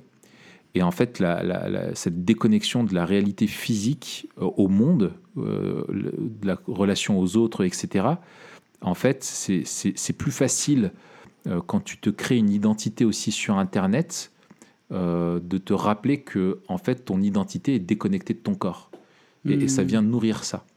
Alors qu'il disait, bah en fait, il y a, y a quelques dans l'ère pré-digitale, dans les sociétés euh, agraires, ben en fait, tu travaillais avec, euh, avec, euh, avec tes mains, tu étais dans les champs, tu portais des choses lourdes, tu, ton travail, ton activité était toujours physique, elle était toujours en lien avec euh, ton corps et en fait, tu déconnectais pas ta pensée de ton corps. Or, avec euh, le digital, finalement, tu es dans une sphère en fait qui est justement euh, éthérée. Et, euh, et lui, en fait, ça, il dit que ça crée une espèce de, de, de- gnosticisme digital. J'aimais bien euh, le- l'expression. Ouais. ouais, ça c'est super intéressant. Euh, un des trucs les plus intéressants de la première partie, je pense. Ouais, je voulais te parler de ce livre-là que je suis en train de lire aussi, qui s'appelle, je le montre, God of All Things. Ah oui, oui, j'en ai entendu parler. Ouais. Redécouvrir le sacré dans le monde de tous les jours. Et en fait, il parle de la, de- du symbolisme de la Bible, justement. Mhm. Euh, et ça, c'est quelque chose en, en ce moment-là qui me, qui me travaille particulièrement, la manière dont en fait Dieu se révèle dans la création. Quand nous, on dit Dieu se révèle dans la création, on pense juste à la manière dont il manifeste sa, sa majesté et sa, euh, sa beauté, sa grandeur, juste en disant purée, euh, que beau. la création est, est grande et c'est beau et c'est immense, etc. Mais euh, en fait, la symbolique biblique nous montre que euh, Dieu se révèle dans tout ce qu'il a créé. Et donc, c'est intéressant justement de questionner bah, de quelle manière en fait toute la création et chaque partie de la création nous parle de, de Dieu d'une certaine manière. Et nous, alors, on est assez familier avec la question de la typologie, euh, où on voit qu'il y a des, soit des, soit des animaux, soit des institutions, soit des fêtes, soit des choses qui pointaient vers Christ et qui avaient une portée spirituelle. L'agneau, Euh, euh, L'agneau, par exemple. voilà, le lion. Mais il y a des choses peut-être plus subtiles euh, qu'on a moins l'habitude d'exploiter. Peut-être on fera un épisode euh, sur la, le- Ouais. sur la symbolique, euh, ce sera intéressant. Carrément. Carrément. Excellent. Eh bien, écoute, euh, ce que je te propose, du coup, c'est que maintenant que la, la problématique est bien posée par Brett McCracken, on puisse se retrouver la, la semaine prochaine pour euh, voir comment, justement, euh, comment euh, construire une pyramide, comment nourrir notre âme à, à, à l'époque, dans un monde plutôt post-vérité, comment devenir sage, comment trouver la sagesse. Et on verra ça la semaine prochaine. En attendant, n'oubliez pas De- euh, qu'on vous aime. Voilà. Euh, euh, si vous êtes forcément sur du digital en nous écoutant, forcément par Bah oui. smartphone ou voilà et tout, euh, vous avez fait votre quota pour la journée là. Je pense que Ouais. euh, ça va. Pas besoin d'aller sur YouTube. Enfin non, vous êtes sur, Alors, peut-être-. Ouais. Peut-être, peut-être ce que vous pouvez faire pour le prochain épisode, c'est de faire quelque chose de manuel ou de physique en même temps que vous nous écoutez. Voilà. Par Des- exemple, des euh, burpees. Des burpees, mais ça, c'est-. Les burpees, c'est encore euh, très centré sur moi. Euh, allez euh, couper du bois ou ranger la cave, ou si vous habitez en ville, allez vous reconnecter avec les arbres. Allez faire des câlins avec les... Non, Et tu sais que ça je l'ai vu de mes yeux. hein. T'étais avec Dave? Euh, Ah non, dans Grenoble. Dans Grenoble. Oh pétard. Je vois un mec qui s'approche, en fait ils étaient plusieurs, tu sais, enfin non, en fait j'en vois un, il s'approche, il commence à, à prendre un arbre là, dans le parc Paul Mistral, là c'est le grand parc euh, au centre de Grenoble, c'est un peu notre central park à nous. Et en fait le gars, et je le vois, il- comme ça, et puis tu sais, il, il lui fait des câlins quoi. Hmm. Puis je voyais ses lèvres bouger et tout, je dis attends, il est en train de lui parler, de lui faire des câlins, je dis mais what? Puis je regarde à, à côté et puis de, 10 mètres plus loin j'en vois un autre comme ça. Je dis mais qu'est-ce qui se passe? Et en fait je regarde et en fait sur plein d'arbres je vois des, des, des, des, gonzes faire ça, des hommes, des femmes. Et en fait je pense qu'il y avait un groupe euh, qui faisait le truc parce que sur le moment si j'en vois un deuxième je dis mais ça y est, ça y est, euh, ils ont tous craqué, c'est fini. Et en fait j'ai compris après qu'il y avait un groupe euh, qui se faisait son sa petite thérapie quoi. Mais euh, j'étais pas Hmm. bien. Mais un Eh câlin d'une heure et demie à un arbre, c'est long. Et ça va rendre les autres jaloux. Donc, allez faire un câlin à la forêt. D'accord? Ouais, ouais, ouais. Et au sanglier. Ça, ça, ça peut être une expérience aussi sympathique. Oui, racontez-nous après en commentaire. voilà, racontez-nous en commentaire. Bien, allez, à la semaine prochaine. À la semaine prochaine, Raph. Salut. Salut Matt.